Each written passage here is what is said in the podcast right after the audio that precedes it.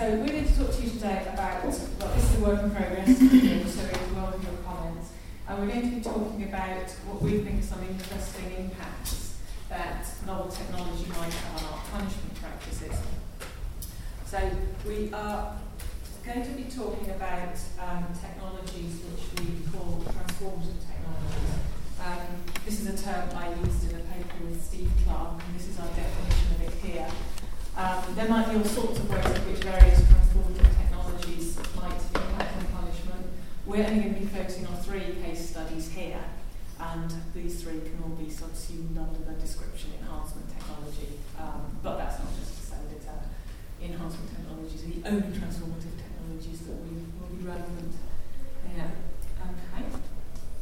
So we're going to start out as a sort of framing exercise, um, just so we're just describing some issues that we think are going to be raised here um, for, for, punishment theory that you can think about as we're going through the material. So the first one I've got here is rethinking penal quantum. This is a question of how much punishment we should be um, we should is appropriate for a given crime. Now, even subtracting transformative technologies from the issue, this is a pretty difficult question to answer. It's reasonably easy to agree on an ordinal ranking of crimes. So to decide how severe a given crime is with respect to other crimes. And um, so, for example, murder is worse than shoplifting. And based on that ranking, we can agree that you know, murder should be punished more severely than shoplifting. However, it's much more difficult to justify um, cardinal judgments about the severity of crime. So, to say, for example, that a, a given murder should attract a certain punishment, and to justify that decision without making any reference to any other crimes or the ways in which they're punished. Now, the technologies we're going to be discussing raise some interesting questions here because, um, well, for example, um, we might consider whether the whether prison sentences are the length that they are because of implicit judgments about the life expectancy of a criminal. So, you know, when you give a when you pass a certain sentence, that that's calculated with respect to the, the lifespan of the criminal. And if that's the case, then as lifespan increases, you might want to change that. And that seems to have happened with, um, with fines. So as average wealth has increased, um, the fines that people are given for particular crimes increase with that. Um, if that's not the case, if we shouldn't be responding to increasing life expectancy with increasing prison sentences, then, it, then we, need to, we need to answer the question what factors are relevant in judging what makes a particular punishment appropriate to a given crime. The next question relates to the, um, the next issue relates to the subjective experience of punishment. Um, so it seems like sort of a pretty basic question to ask, but should, should punishment be unpleasant? Is that important? And if so, is it important that punishment is unpleasant in particular ways? Um, now, the answer to that is going to depend on which theory of punishment you subscribe to, and that's something that Hannah's going to talk about in a minute. Um, I mean, there are some there are some things that, uh, that go on in, in prisons at the moment that, that make prison more bearable for prisoners. So, sort of taking art classes, for example, or doing yoga. So we might also sort of ask the question whether um, whether that's actually frustrating the aims of the punishment. You know, should we be making prison more pleasant for prisoners, or, or should we sort of make it as unpleasant as possible? The reason why this is relevant is that certain technologies might um, have the effect of making prison more unpleasant, or making any punishment more unpleasant. Um, so we need to consider whether that's, whether that's important in what ways.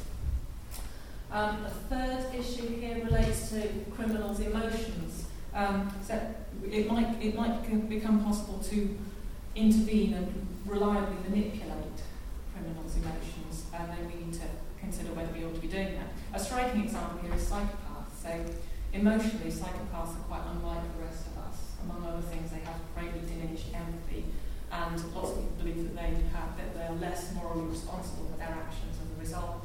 Now, if it were possible to to cure them reliably and effectively, that just seems like a sort of obviously good thing to do. Now, if that were possible, that make more that might make more salient those considerations that lead people to believe that they're less morally responsible for their actions and for their crimes. And in that case, um, until they can be, until they can be cured, it might be it might be important to lock them up to incapacitate them and stop them harming others. But it might be inappropriate to think of that as a retributive punishment, um, you know, to make them suffer for what they've done. That might um, not be appropriate. Another issue that relates to emotions, which Hannah's going to talk about as well, is remorse. We generally think of that as an appropriate and desirable response to a crime. It might become possible in the future to induce it artificially. And if that were possible, we need to think about whether that's a, a desirable thing to do. Okay, uh, there are some more issues to think about here. Next, um, we need to think about what technologies we should allow prisoners and other criminals to keep while they're being punished. Um, so if you imagine a situation where all sorts of enhancement technologies are available and all sorts of people use them in various ways, it's possible that we might want to deprive criminals of enhancements as a punishment, or at least confiscate the enhancement while they're being punished. So, for example, if uh, you perhaps wouldn't want prisoners who were capable of superhuman strength or could make themselves invisible. that, would that would seem sort of uh, difficult to deal with in prison. However, we don't deprive criminals of their medical treatment as part of their punishment. That would be inhumane. Um, and since we don't want to, um, since we don't want to, uh, thank you, you advanced the slide. Sorry. I tried to do two computers at once. Sorry that. Um, yeah, so we don't we don't deprive we don't deprive criminals of their medical treatment unless we want to subscribe to some dubious view about the moral significance of the distinction between therapy and enhancement, which we don't. We then need to consider what factors determine when it's acceptable to confiscate an enhancement punishment and when it's not. Um, more broadly speaking, um, we need to consider what factors make a punishment inhumane or humane in general. Um, now, there are lots of ways in which the sorts of technology we're going to be talking about might seem inhumane um, and we might be sort of liable to overestimate the way in which they're inhumane. So, for example, the idea of thought or behaviour technology might bring to mind sort of um, memories of what happens in a clockwork orange, for example.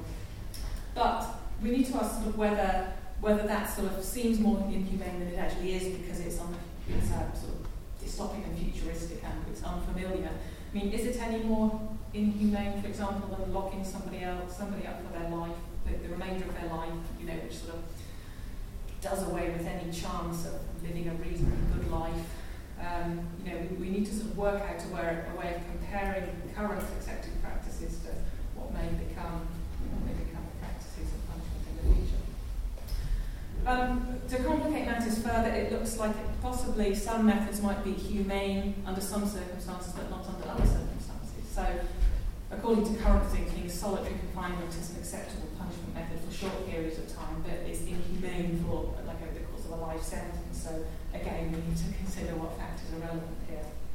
Okay, so that's the uh, that's kind of the framing we've done. Here are some examples of some transformative technologies that might have um, interesting impacts on punishment.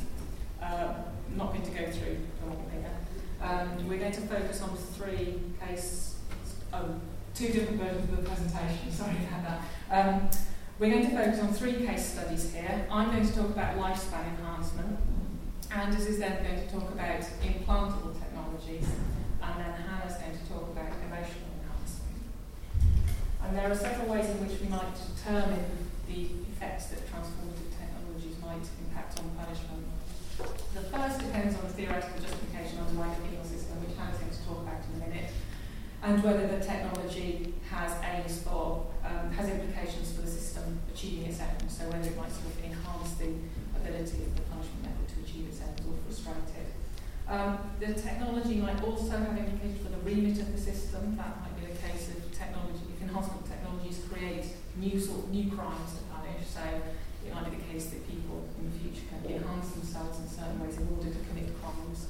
Um, and also, technology might have implications for the practical operation of the system. And that might be things like in the future we have sort of robot prison wardens, or um, if we have sort of smart methods of surveillance that not only observe and record activity, but maybe analyse behaviour for possible signs of wrongdoing. Right, I'm going to hand over to Hannah now, who's going to talk about some of the theoretical underpinnings of punishment. Okay, so this bit's going to be quite brief. I'm sure you're all familiar with the um, usual theories of punishment and, and why we think it might be justified. Um, but on the first slide here, we've got this sort of backwards looking um, theories of punishment that look at um, what the offender deserves for the crime that she's committed. Um, and so the basic theories of retribution um, look at the sort of suffering that should be imposed that is proportionate to the seriousness um, of the crime that was committed. That's sort of your basic eye for an eye, tooth for a tooth retribution. Um, more modern desert theories um, look instead at, at what um, level of censure is appropriate given the seriousness of the offence. So what the important difference here is that uh, people who work on censure theories don't think that punishment per se is what is deserved. Rather, the offender deserves censure, um, so some sort of authoritative communication by the state um, of, of disapprobation um, for the offence. Um, and that the way that this censure is communicated is via punishment. Um, and there are various arguments why punishment should be um, the, the method for communicating censure, but um, this is the sort of more modern um, form of desert theory. So um, then the next uh, justifications, which I'm sure you're also all familiar with, are uh, consequentialist justifications. So looking at what the what effects um, the punishment will have for the offender himself or for the uh, wider community. So um, obviously, punishment has deterrent effects, both specific and general, so it deters the offender who's actually experiencing the punishment, we hope, from um, doing it again, and it also deters the general public who may, may be yet to commit any offences but see what would happen if they were to. Um, and incapacitation just simply keeps dangerous people um, out of the community. Um, and then the final two sort of forward-looking consequentialist justifications, which might be seen as maybe slightly more positive, um, are the reform and rehabilitation of the offender, um, and perhaps also restoration, which comes from the theories of restorative justice. So, looking at some way of restoring the relationship. This this would only apply for some offences, but restoring the relationship between the victim and the offender, or finding some other way that the offender can do something to make make what he did less bad or the effects of it less bad. Um, and so this is a little bit of repetition, but instead of, so Rebecca outlined the sort of substantive penal issues that technologies will either re-raise, uh, maybe in new ways, or um, the new issues that transformative technologies might raise for penal theory but a slightly different way of sort of um, looking at the effects of, of technology on, on punishment or the, the way in which we might go about punishing is to think about whether they might um, enhance uh, punishment. So this would be um, by increasing the range or scope of punishment methods. And uh, Rebecca already gave the example of whether withholding enhancements might become a new method of punishment um, whether transformative technologies might support punishment, so whether they will help existing methods to achieve their aims, and improved monitoring might um, lead to improved deterrence, for example, because uh, so it's quite a well-known fact that the cert- certainty of punishment has a better deterrent effect than the severity of punishment. So if, if we were able to make it more certain that offenders were apprehended, then we might actually be able to reduce the severity of the punishment um, if the deterrent effect would remain the same. Uh, transformative technologies might undermine um, punishment, so might kind of thwart the uh, aims of existing methods. Um, and examples of this might be technologies that maybe made hard treatment less bad um, or less hard. So this would have implications for retributive theories. Um, perhaps certain pharmaceuticals uh, current or future pharmaceuticals might be seen to make things just less bad for, for offenders, their, their experience of it, and whether this would undermine the, undermine the aims, for example, of retribution. Um, pun- uh, transformative technologies might um, inadvertently make punishment worse. And again, Rebecca's given the example of um, life sentences that were perhaps intended to be symbolic, uh, becoming actual penal sanctions if people were to be able to live longer. And uh, technologies might create new crimes, as we've already um, discussed. So our three case studies Rebecca's already mentioned, so we're going to her for um, the first one. Okay. So lifespan enhancement. I guess um, most people in this room are familiar with what this is, so I'll just be a very brief recap. So to begin, this is oh, so we've got sort of we ended up with sort of three different versions of the presentation on each computer, so I hope it's sort of the old nasty surprise as we go along. Um, so basically, um, the idea is that lifespan is, is continuously increasing. We expect it to continue to go up. Um, however, that's kind of happening on the order of like a couple of decades. Um, we expect people people nowadays to live for maybe a decade or two longer than they could a generation ago. But there are people, uh, notably Aubrey de Grey, who think that we could increase lifespan sort of much further beyond that. So he thinks, for example, that it, it, it's possible that the first person who's going to live to a thousand might already be alive. Now, um, if, we, um, if that's the case, then um, that's going to have some interesting implications for punishment, which we're going to consider here. So these examples are sort of based on the idea that um, maybe you can live to sort of around a thousand. Um, so lifespan enhancement might enhance punishment. Um, the most obvious way, at least to me, that this might happen is that we could sentence people to a life sentence in conjunction with lifespan enhancement, and that would just enable them to serve a much longer sentence. And this was really the germ of the idea for this paper. Um, it occurred to me when reading about um, the sort of horrible Daniel Pelka murder case that um, there are just some, it's just not possible to give certain criminals a sort of severe enough retributive punishment given their life expectancy and given the sort of conditions of UK prisons. So um, we can sort of enhance their life and make them even longer sentence and maybe that would sort of go some way to um, towards kind of giving them proportionate retributive punishment. But that was just sort of me in maternal range. So maybe not everyone would agree. Um,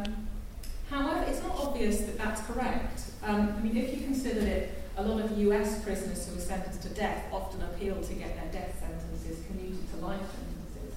And that suggests that they prefer a long period in prison over a short period followed by death.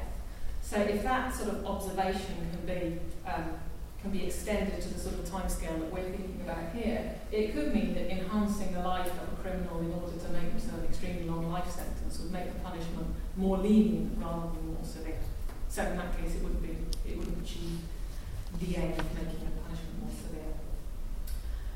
However, um, there are prisoners who are currently serving extremely long sentences, particularly in the US. Um, the, I think the, the, Guinness World Record for the longest prison sentence currently being served is held by an American child molester called Charles Scott Robinson, who was sentenced to 30,000 years in 1994. That's not even the, um, I mean, that, that's the longest sentence that's actually being served. The longest sentence ever demanded in court seems to be held by um, the prosecutors of a Spanish gentleman called Gabriel Renardes, who in 1972 demanded a sentence of nearly 400,000 years for him. He wasn't a, a child molester or murder, he was a postman who hadn't been delivering his mail. Um, he actually ended up getting something like 14 years, so it uh, didn't turn out but anyway, you know, we might ask why prisoners are why prisoners are given these extremely long sentences when you know nobody expects them to be able to serve you know even a small fraction of them. Now the answer we think is that they're intended to be symbolic. So this has to do with the, the censure function that Hannah mentioned earlier. That by by giving a prisoner, by giving a criminal an extremely long sentence, even though you don't expect them to be able to serve it, it's, uh, it's, it's an expression of disapproval. So this is how bad your crime symbolic. However, if lifespan enhancement became, if people became able to live for a thousand years during the course, during the, the time when, say, Charles Scott Robinson is still serving his portion of his 30,000 year sentence, it might, it might turn out that he, he's able to serve a lot, a lot more of that sentence than was originally anticipated. And that, and that means that what was intended to be a symbolic aspect of the punishment actually turns into an actual retributive punishment. So that might mean that um, in some cases at least the prison sentence would be disproportionate and we might have to go back and sort of rethink some of these life sentences. Now another way in which lifespan enhancement might enhance punishment is kind of the opposite from, um, from the first idea I suggested. So rather than enhancing prisons and getting them to serve extremely long sentences, we might envisage a situation in which lifespan enhancement is widely available, it's widely used, including by criminals, and we might punish them by withholding lifespan enhancement technology. Um, this is probably inhumane. Um, we don't, as I said before, we don't withhold medical treatment from criminals as a punishment, and withholding lifespan enhancement technology is basically going to be the same thing. Um, so, uh, so we might re-describe lifespan enhancement technology as life-saving technology, and um, you know, in that case, that would be in, in there. Right, we've moved on a slide. So um, look, here's how lifespan enhancement might support management. Um,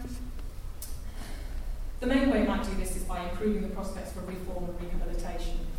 So there, might, there, there are some prisoners today who are plausibly unreformable, so sort of aging psychopaths. You know, a psychopath in his 70s is probably, there's not much chance in that turning him into a law-abiding citizen before he dies.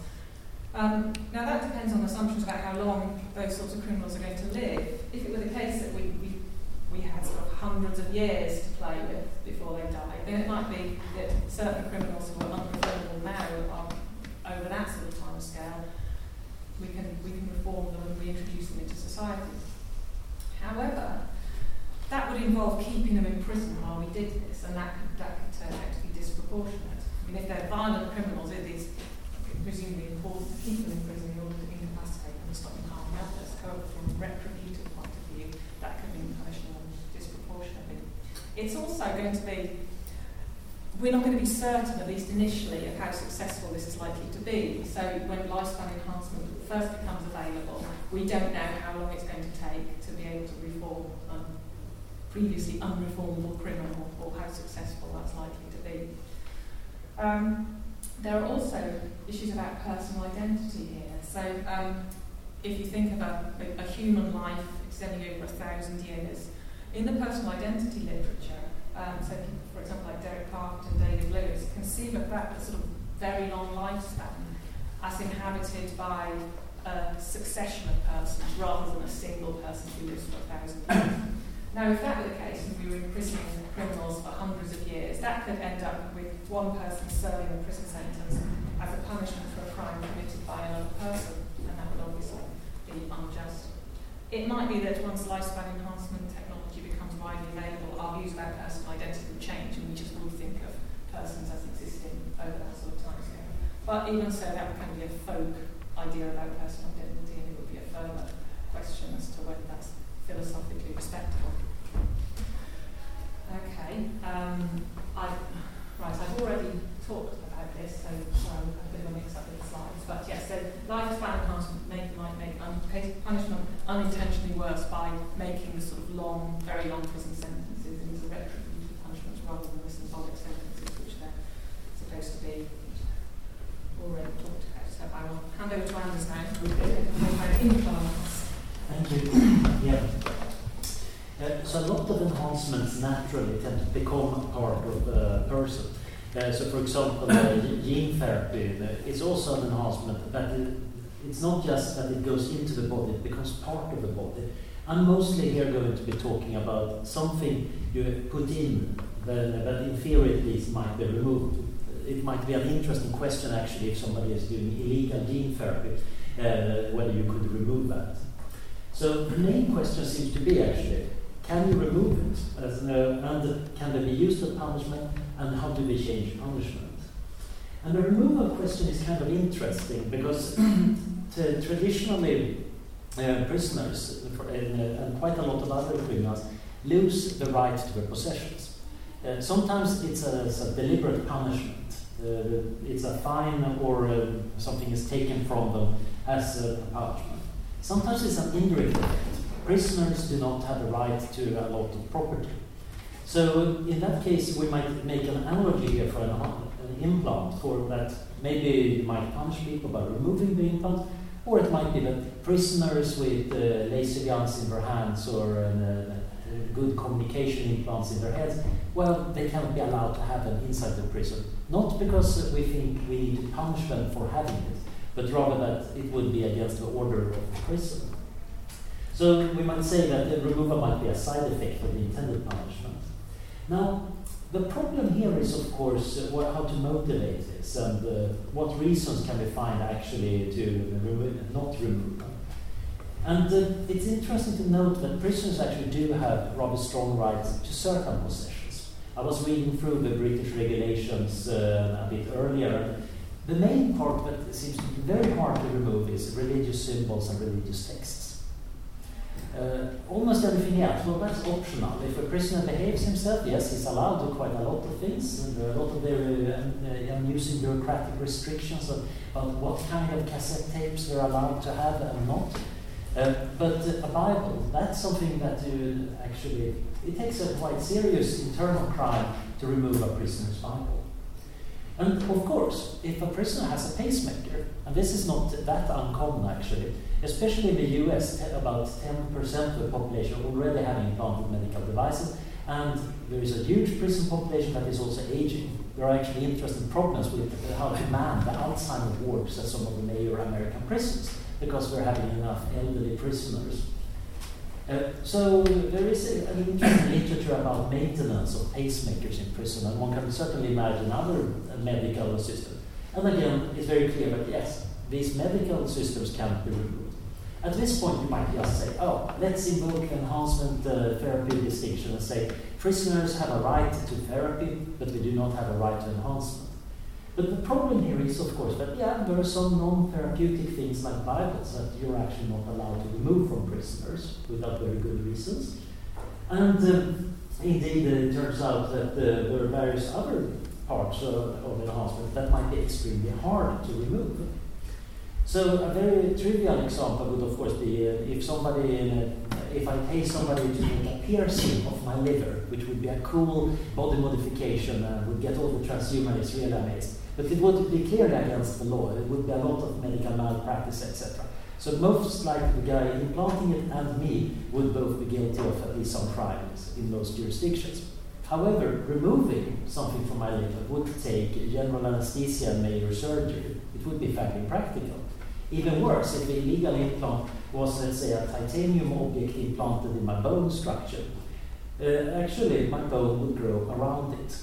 Titanium is one of the few metals that has this property that uh, the osteoblasts uh, actually like it. So they grow around it and integrate it. It literally becomes part of my physical structure. Removing it, removing it is about the equivalent as removing a similar sized part of bone. So that's going to be very practical and potentially dangerous. It might also be reversible because this kind of surgery is likely to cause some damage. So if you think about a neural implant, removing it might indeed leave scar tissue, preventing a use of a, new implant. But most importantly, kind of most more standard is of course this issue of body integrity, which is a serious uh, issue. There is quite a lot of case law about uh, whether the police has a right to do minor surgery to extract bullets from uh, people in order to do ballistic studies of them. And at least in the US, the courts have generally found that uh, since this breaches bodily integrity, it's a very major matter. It, uh, involves a lot of Fourth Amendment rights, and uh, typically the view is no, you, you will not be able to do it. Even in a few cases where it has been fairly clear that this could do, be done under gen- without general anesthesia, just some local anesthetic, and the risk would be very small, no risk for complication. Again, courts have found against it. There seemed to be an assumption that yes, in principle, it might, under some circumstances, be, an, uh, be possible to do it, but it, it takes some, at least legally, very strong reasons for it. Um, now, there are other interesting aspects of this, because this bodily integrity is not just that something is physically inside the body, it might be that it becomes functionally part of a person's physiology or mental state. My friend Todd, for example, got an implanted magnet in his finger. It moves as a response to magnetic fields, and uh, he senses that with the normal touch sensors inside his fingertip. The interesting thing is, of course, that over a time span of weeks and months, he learns to how, uh, how to interpret these signals. He reported, for example, that he could distinguish between mechanical and magnetic vibrations when touching objects. Now, this suggests that up in the somatosensory cortex, there is actually a representation of a sense that none of us possesses. Uh, he actually has reorganized his brain to handle a new set. Whether it actually has unique qualia or something else is an interesting question I haven't been able to get out of him, but it would be fascinating to find out. But now suppose somebody were to remove that. That would actually remove a sense from a person. Yes, it's a sense you can live a good life without. I think we all agree that. But uh, that would be a bit like a room uh, of colorblind people saying, yes, it's no problem that the incidentally this prisoner is going to lose his color vision. He's not going to lose anything. After all, we don't care. So the problem might be there is a subjective value, and it's also integrated in his life world. It is literally part of how he's now perceiving the world. Maybe not an essential part, although, of course, it's also an expression of himself and his views about who and what he is. So it seems like there is a functional integrity to consider too. There is also, of course, this thing that we, we might even become functionally dependent on the implants. Uh, so we have, of course, people with medical implants, but quite often we lean also on our other equipment, whether that's crutches or smartphones. They tend to actually become a part of the system. In general, it seems that we're kind of growing together with our enhancements over time, and this seems to make a lot of these removal options rather inhumane and breaching various integrities. Uh, there is also an interesting problem about how we integrate in society. So there have been cases where people have committed computer crimes, and as part of the probation conditions, they have not been allowed to use computers or not been allowed to use computers connected uh, to the internet. Now, back in the 80s, as uh, so this was probably a fairly reasonable thing. You could live a good life without ever touching a computer. You could have most of the normal jobs. You could do most education. Already in the 90s, this became a bit tricky. So Cosmo the God, for example, uh, one of the members of Anonymous, uh, uh, he has to have written permission to use any internet-enabled device.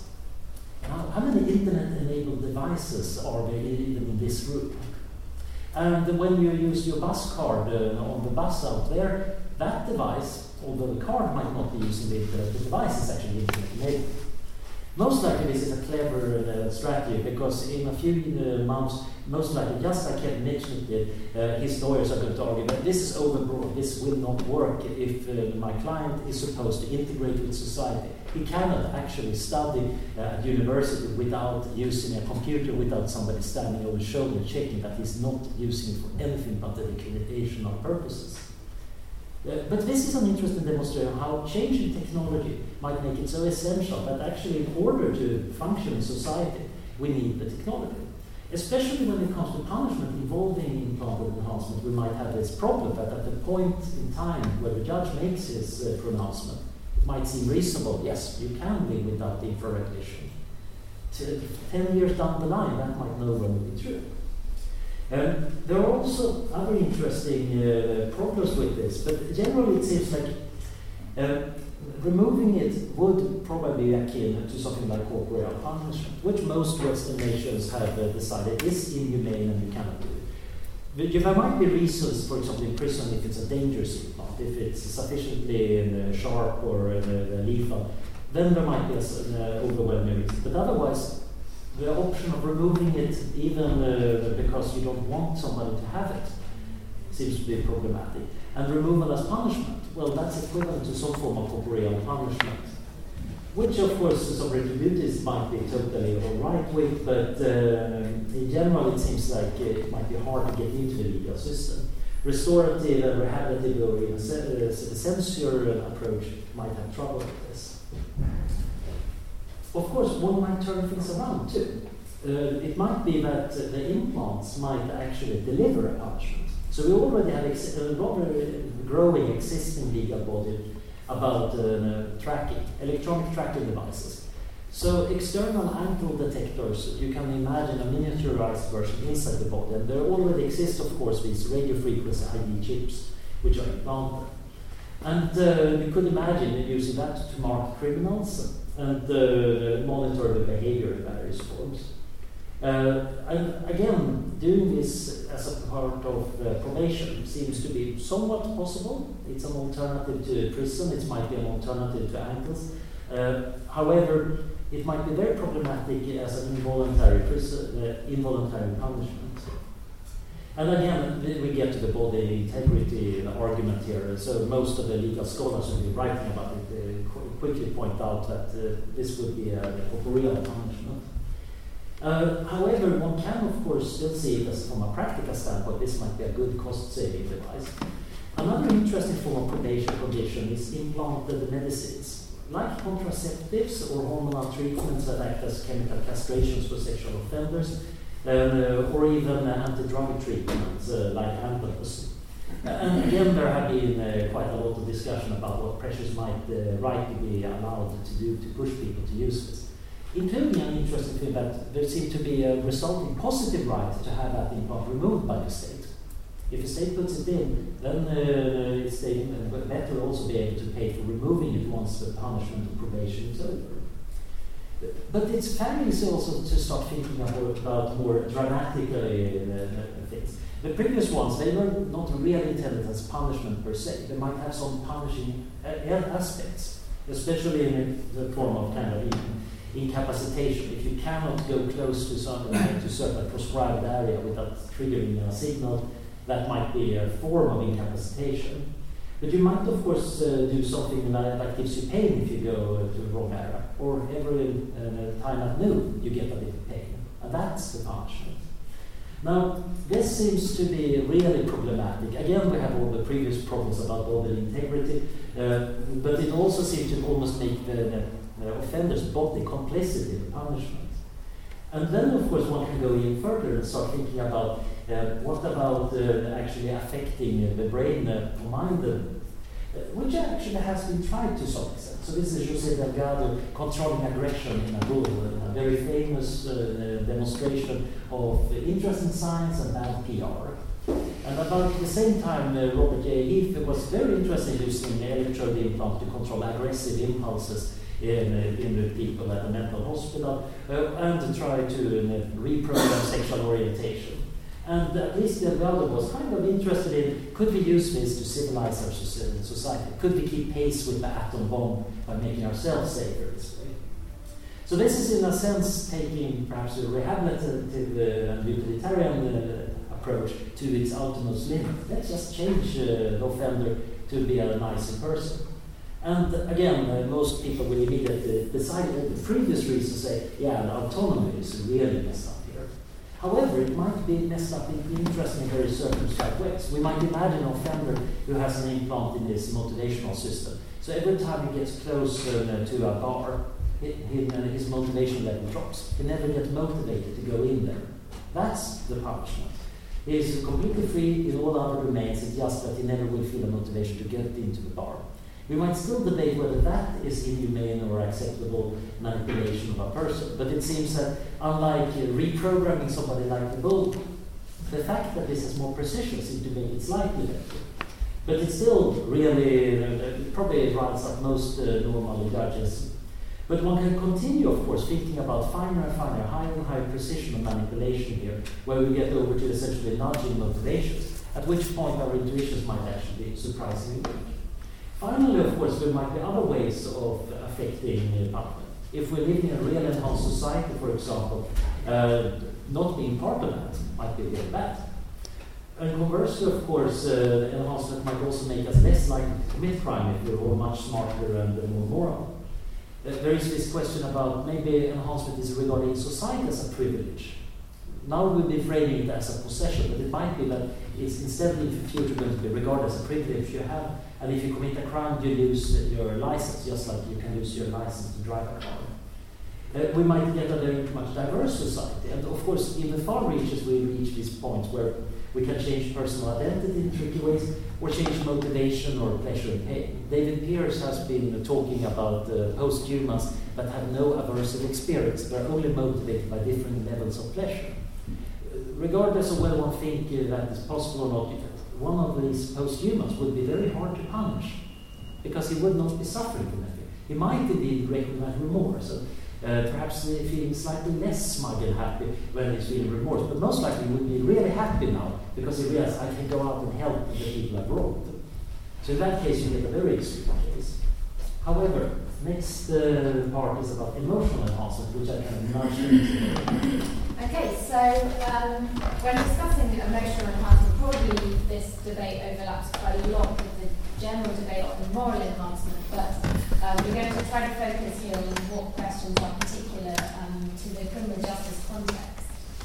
So, um, the relevant emotions are going to be something like remorse, shame, guilt, um, all of which um, I think are different, and I think that remorse is the um, emotion to focus on um, as the, the kind of ideal response to, to wrongdoing. Um, and so remorse is, to describe it as an, an emotion might be to slightly under-describe it. Remorse should be understood as a sort of complex syndrome that involves both affective elements, so just feeling terrible, um, uh, the, the sort of the horror and the pain that comes with uh, thinking about what you've done, um, and the beliefs that probably motivate such feelings. So um, understanding the harm that you've caused um, and being able to believe that it's wrong and to um, intend not to do it again in the future, perhaps. Um, and also action tendencies, which would be things like the um, motivation to apologise or to try to repair what you've done. Um, so in some ways, it's quite useful to think about remorse, I think, as a sort of emotional comprehension. Um, and philosophers like um, Raymond Gaita have have tried to describe it as something like a sort of lucid understanding of the, the reality of the other that I have harmed. So it's, it's very much um, understanding what you've done in the way that it's affected the person that you've harmed. Um, and I don't think it's going to be possible to ever sort of engineer people to just feel remorse or to be able to induce remorse very simply, but there may be things that we can do that will facilitate it or that will help with, with part of the, uh, the remorseful experience. So empathy seems to be an obvious one, and I know it gets discussed a lot, but I, I think it will be um, an interesting part of um, the discussion of, of remorse and uh, responses to wrongdoing if we do find ways of, of enhancing empathy. So um, substances like oxytocin, for example, uh, well, we know that they, they make people, for example, uh, pay more attention to facial expressions, make them more altruistic in um, economic games, and generally behave uh, pro-socially. And actually, genetic variations in oxytocin receptors also correlate with empathy levels. So it's not implausible that, that we could boost empathy um, chemically or through other, some other sort of brain intervention. Um, so if we were able to do this, empathy might do some of the work um, towards helping people feel remorseful, um, but it won't do all the work. But as I'm going to go on to suggest, this might actually be a, a good thing. Um, so Rebecca already um, mentioned psychopaths, and I'm actually going to sort of put this issue to the side, although I think obviously it's a topic that would very naturally come up in a discussion of um, emotional enhancement and punishment. But I think that the problems with um, understanding how responsible they are for what they've done in the first place makes uh, this kind of trickier um, than perhaps the more simple cases. Um, if we think that, so the sort of very reason that they need enhancing emotionally is the very reason that um, something like or retribution might be inappropriate because they have uh, perhaps defective emotional capacities. So I'm just going to um, put psychopaths to the side for the moment, although it is important to acknowledge that a, large proportion of the offending population do have some sort of um, antisocial personality disorder and um, other related conditions. So it's not that easy to say, well, these people are difficult, these people are not difficult. Um, okay, so how might uh, enhancing remorse have uh, any effect on punishment? Well, remorse might be seen as a sort of punishment, I guess. So remorse, as I said, is, is a, an unpleasant emotion, and so from a retributive point of view, the sort of basic retributive point of view, if you could make feel people feel even worse about what they've done, this would just be another kind of suffering that they underwent um, as, as punishment for, for um, their offence. Um, and perhaps enhancing remorse could also have a deterrent effect, so as well as um, offenders being motivated to avoid future prison sentences, they'd be motivated to avoid feeling uh, so terrible about what they did um, if we were able to, to enhance it. Um, perhaps remorse is seen as a goal of punishment for some theories, so especially theories that focus on uh, reform and rehabilitation, moral improvement. This is sort of the goal, right? Is to get offenders to realise what they've done and to feel that it's important and to, to repudiate their wrongdoing. Um, and relatedly, but slightly differently, um, remorse is, uh, in censure theories, is seen as the sort of appropriate response to censure. So if you're communicating a message of disapprobation to somebody, you would hope at least that they would understand the message and uh, respond to it with something like remorse. If you were to communicate, you just wouldn't engage in a sort of dialogue with somebody who wasn't capable of um, such a response. So if we were able to enhance remorse in offenders, this might actually improve the legitimacy of the system if it's based on one of these um, sort of censure justifications. So um, Anthony Duff is uh, one of the leading penal theorists who adopts one of these censure views, um, although arguably he has some he has more consequentialism in his theory than he might like to admit. Um, the clue is in the word aim, um, but he says that punishment aims at the goals of repentance, reform, and reconciliation with the community.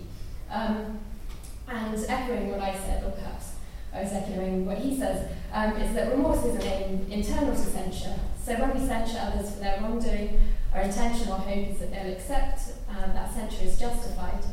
In aiming to induce repentance, punishment thus aims to bring offenders to suffer what they deserve, the pains of repentance and remorse. Um, but he doesn't think that we should try to achieve this by any old method. Um, so he thinks that we should be engaging in some sort of transparent persuasion and this fits with his idea of um, sentencing being a sort of dialogue with the offender, so addressing him as a, a rational moral agent who's capable of responding in, in certain ways. Um, and so this would rule out um, things like brainwashing and manipulation. So, so the idea that if we can just get people to feel a certain thing, then we've done our job, is, is not quite um, the whole story. So would enhancing remorse be able to help us with this sort of aim of punishment? Um, well, I think it would it would depend very much on how it's done. Um, and I, this sort of um, idea of just stimulating the brain to feel remorse obviously wouldn't wouldn't achieve this in the right way. But perhaps if we can do it more indirectly um, by enhancing empathy, then this might be a better bet. And I don't think this would undermine any of the things that people like Duff are trying to say are important um, in punishment. So what enhancing empathy would do would be to sort of give offenders the resources to understand what they what they've done, resources that they might not um, might not have had. So um, empathy in some cases has been compared to a sort of skill. It's not and it's not something that you just have. That if you are an empathetic person, you'll you'll um, be uh, engaging in other people's experiences all the time. It's something that requires attention um, and practice. Um, and it's also something that could work the other way. So um, having a clear perception of the harm that you've caused could actually be a source of pleasure to some victims. And it would be an empirical question whether enhancing empathy would have uh, an effect more in the direction of remorse or just increased pleasure in the offence. Um, but the point is that just enhancing empathy doesn't just induce remorse. Um, it, it only changes, it changes something that people can't change for themselves. Um, so this seems okay because the idea of censure is this is something the offender does for himself. He reflects and uh, comes to understand what he's done. So um, it's kind of like giving people maybe better vision. They, they still have to turn their eyes to the, the relevant object and, and evaluate what they see there. Um, so it's not doing that work uh, for them. So we can think a bit more about what we value in remorse. If the, if the argument might still be, well, there's still something unnatural about it, if we're to, we're to enhance empathy and more offenders were more remorseful, there'd be something unnatural about this. Um, but we can think of some interesting cases where this, this intuition doesn't quite track. Um, so there, are, there might be cases where sort of natural remorse is, is seen as inauthentic um, on some accounts of authenticity. So perhaps an offender who has a very sudden religious conversion and then is uh, subsumed with, by guilt um, in the face of having um, upset his God, then you might think that there's something there that isn't quite uh, doing what, what punishment is, is hoping to achieve, uh, even though it was sort of natural. Um, and there might be also cases where um, somebody is naturally incapable of experiencing remorse, but that would actually be, it would be more authentic if he were to be able to. So there was a case in Poland where um, this chap, Maciej Zientarski, was, um, he was uh, like the Polish equivalent of Jeremy Clarkson, and he uh, test drove a car and crashed it, killing his friend who was a passenger. Um, and once he came out of his coma and went through rehabilitation, um, he was put on trial for, for his friends, uh, for, for their sort of equivalent of death by dangerous driving. Um, and one of the sticking points in the trial was that uh, didn't seem to feel remorse. Um, and it's a bit complicated because he also had some am- amnesia about the event. But this chap really, really wanted to feel remorse. It wasn't the case that he was defiant um, about what he'd done or denied what he'd done. And he, in fact, said that he had three pictures on his bedroom wall so the car before the crash, the car after the crash, and a picture of his friend's grave. And that he was sort of meditating on them, trying to, trying to get the right feelings, um, but he just couldn't. And so this would be an example where sort of facilitating a remorseful response might actually end up um, giving him a more sort of authentic emotional life. Um, so just uh, not quite funny, but I think um, yeah, if uh, if censure theorists were to still say, well, no, we don't want any kind of technologies that facilitate remorse because that means they haven't done it all themselves. I think that this this is to some extent m- makes their position look not um, not very convincing because there are going to be offenders who have trouble feeling remorse, have trouble um, feeling empathy for their victims, and have trouble understanding what they've done. And if this, if punishment is seen to be justified um, by a theory that engages in something like censure that presupposes these emotional responses in order for it to be legitimate, then to resist technologies that might facilitate this, I think looks um, like a, a, pretty dubious position where, where, where the alternative is that you're just engaging in, in a practice that just can't work. Um, and so just finally, um, we've talked a bit about um, the, the value of, of remorse and it's sort of a maybe negative emotion, even though it's seen as um, valuable. Um, the final way in which we were thinking that uh, emotional enhancement might pose problems for punishment would be uh, if there were medications in the future that could sort of make things too good for the offender. So um, perhaps pharmaceuticals that um, significantly enhance mood. And this is quite similar to what Anders was talking about with the happy post-human. Um, and again, this brings us back to the, the difficulty of what we do when we resist a treatment enhancement distinction, which we probably want to do, um, where we have prisoners who are perhaps routinely um, taking pharmaceuticals that make things not that difficult for them, even in uh, conditions such as, as prison. Um, so I'm now going to pass that to Rebecca. Thanks. So I'm just going to sum up with um, general observation question. Um, so you might wonder why, what, what, we're, what new issues we're raising here. Um, I mean, certainly, if what we're concerned about is how um, technology might make uh, punishment more unpleasant in the future, then, um, then there's perhaps nothing new to think about. We already have methods of making punishment more unpleasant if we wanted to use them. Um, but we don't either because they're inhumane or for other reasons. So, for example, um, we can use solitary confinement over long periods of time. Um, we can use torture. Um, we can use, uh, and the idea of itching powder in prisoners' beds.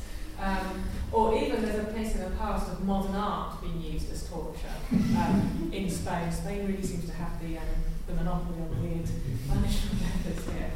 Um, so what new, what new issues are we raising here? Um, well, we're, we're not advocating any, any of these uses here. We're rather trying to anticipate uh, how and in what ways um, transformative technologies might either be attractive to those who make decisions about punishment or how they might sort of accidentally interact with the punishment methods that we do have um, to raise important issues that need to be addressed. Um, to consider sort of broadly um, the relevance here, um, we might sort of address the general question of how we currently decide which punishment methods to use for a crime. Um, now, in practice, what happens is that there's a list of punishment options for any given category of crime, um, and the judge choose from, from those. We're not really interested in that. Um, in theory, the punishment methods that's chosen depends partly on the type of crime. So there's the ordinal ranking of crimes that I mentioned earlier. So um, murder is worse than shoplifting, so we choose a more severe punishment for murder than we do for shoplifting. There's also the issue of incapacitation. So some, especially violent, dangerous people need to be put in prison for the safety of everybody else. Um, also, in some crimes, um, the issue of like-for-like punishment comes into play. So, for example, somebody who has been um, convicted of defacing a public building by spraying graffiti might be required to remove the graffiti as part of their punishment. Um, the type of method that we choose also depends on criminal circumstances sometimes. so there are some borderline cases where a criminal might escape punishment because they have dependents who would suffer if they were in prison. Now, um, what transformative technology might do is increase the range of punishment options and the flexibility of the methods. So, for example, um, more punishment methods might mean more sort of, more crimes can be, can be punished on a like-for-like basis. So it needn't just be sort of a you know, community orders to clean up graffiti. We could sort of, um, by manipulating prisoners' emotions, induce um, criminals to feel the, the, what we judge to be the right emotional response to the crime that they've committed, and, and that could be conceived as a kind of like-for-like punishment. We can also fine-tune relevant features of the punishment. I mentioned earlier the, the, the issue of whether punishment ought to be unpleasant and unpleasant in the right way, and it's possible that technology might give us ways of making the punishments more unpleasant in the right ways and you know, sort of less less unpleasant in the wrong ways. Um, with that sort of uh, with, that ability to manipulate the way in which people experience punishment, we might decide that the subjective experience of punishment is relevant here. Um, now, this isn't a completely new idea. So, if you consider the practice of the day fine, where somebody is given a fine which is calculated as a, as a proportion of their wealth, basically the idea is that um, the impact of that punishment on the person is sort of fine-tuned to, the, to their individual circumstances. Now, wealth is sort of reasonably easy to measure. Um, how somebody might react to imprisonment and experience it is sort of less easy to measure and compare. But you know, maybe one day with improved psychological profiling, it could be. Um, and in that case, perhaps we, we might want to sort of tailor tailor the punishments to to criminals. So, for example, if we were able to determine, take two criminals who committed a, a similar crime, if we were able to determine that one of, one of those criminals would find prison life more difficult than the other, then we could possibly sort of give the one who finds prison life easier a longer sentence. That's kind of a crude example, but you get the idea. Um, another, another issue that we didn't discuss um, is mind uploading, and this could, this could um, enable us to, this could be a way of adapting punishment to criminal circumstances. So, I mean, this is kind of a far-fetched, um, far-fetched idea, but if it were possible to upload human minds onto computers and to change the speed at which they run, it could be possible for a prisoner to complete a life sentence over the course of a couple of hours. And if that were possible, then it would be possible to um, to imprison somebody for subjectively a long time, um, but their dependents would only sort of miss them for a couple of hours. So that could be a way of um, uh, preventing the imprisonment of a loved one from having serious harm to their, um, their dependents. Um, that's it. So this slide is really sort of summing up some of the most important questions that we think we've raised. Thank you very much.